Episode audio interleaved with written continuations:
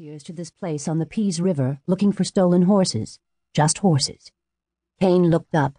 The scattered fires of the ranger camp burned bright and hot on buffalo chips, holding off the cold night and empty prairie. A few men still talked around the fires. All in all, they had had a lot to be satisfied about. That day on the Pease, they found the Quahati Comanche winter camp and destroyed it, without casualties to themselves. They recovered 73 head of Texas horses and the lost child, Sarai Stone. Yet Kane was not satisfied. Get some sleep, Kane. Leave things sift out till morning, Logan said and shifted in his blankets. That burn, it's cold. Sarai watched the men leave the fires and curl themselves in sleep, one by one. The one who watched her did not sleep. She knew this man and his companion, healer and quick to see, the Indians called them. She had known of them for many years.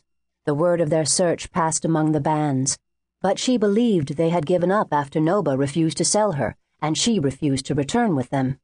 It bothered her that they were here at this place. It was as if their persistence had given her to them at last. As a child, Sarai believed her grandfather would come for her.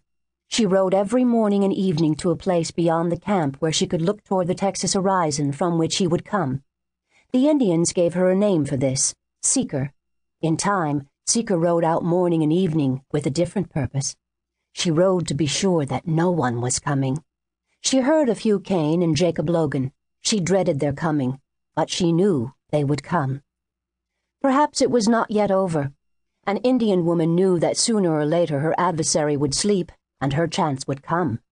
And there were many miles between here and where they would try to take her. Perhaps Noba yet lived and would come for her. She let herself sleep lightly as she waited, and the dream came.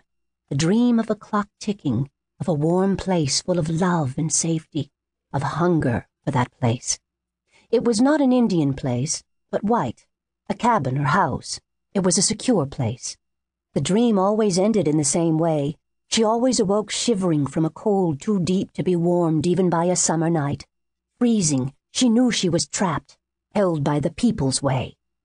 The dream made her long to have her husband and children about her high on the plains, where game and grass and water were plentiful, far away from the white settlements, alone with the distant mountains and valleys, beside the cold, clear streams. The dream was to live in a different way, not the Comanche way she knew. The dream solved nothing, but made her discontent with what she had accepted and loved most.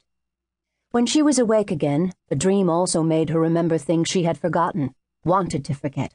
Foolish things like a red hen in a straw nest, or the smell of yeast bread, or the little etched pictures in a book. For a long time she did not mention what she dreamed or what she saw. Finally, she spoke to Elima of the dream and the discontent it brought, and her Indian mother listened silently, looking at the prairie beyond the rolled-up teepee bottom. It is another world that talks to you, Elima said. Your white blood calls out to you. I have taken another road, Sarai said. Why does it talk to me now when I am happy with my husband and children? So that you will know its voice when the time comes, answered Alima. It is often so. Perhaps the voice has much to say to you. I do not want to hear what it says. I want to be as I was, happy, Sarai said. You cannot be as you were. You are different. But I have raised you, and you have had a good heart to learn. I believe you are Nimanaw enough to accept your road and to remember the people, Alima said. The door to Lou Wynn's house popped open before Captain Joe Martin and Hugh Kane. Hello, Lou, said Martin. We brought you something. Lou Wynn worked, clearing the supper table across the room. She laid down her dish rag and straightened up as Kane drew the woman, Sarai, into the room. Knew your and W's door was always open, Lou, to the unfortunate and battle weary. What with Kane keeping his little office here, Belknap was a natural place to come, Martin continued. Lou Wynn still stood, but closed her mouth resolutely. Martin went on, as he generally did with women, without allowing her to say anything. Had us a little scrap up north and got her and her baby back from the Comanche. Some say she's Sarai Stone, from Stone's Crossing, twenty-five years ago.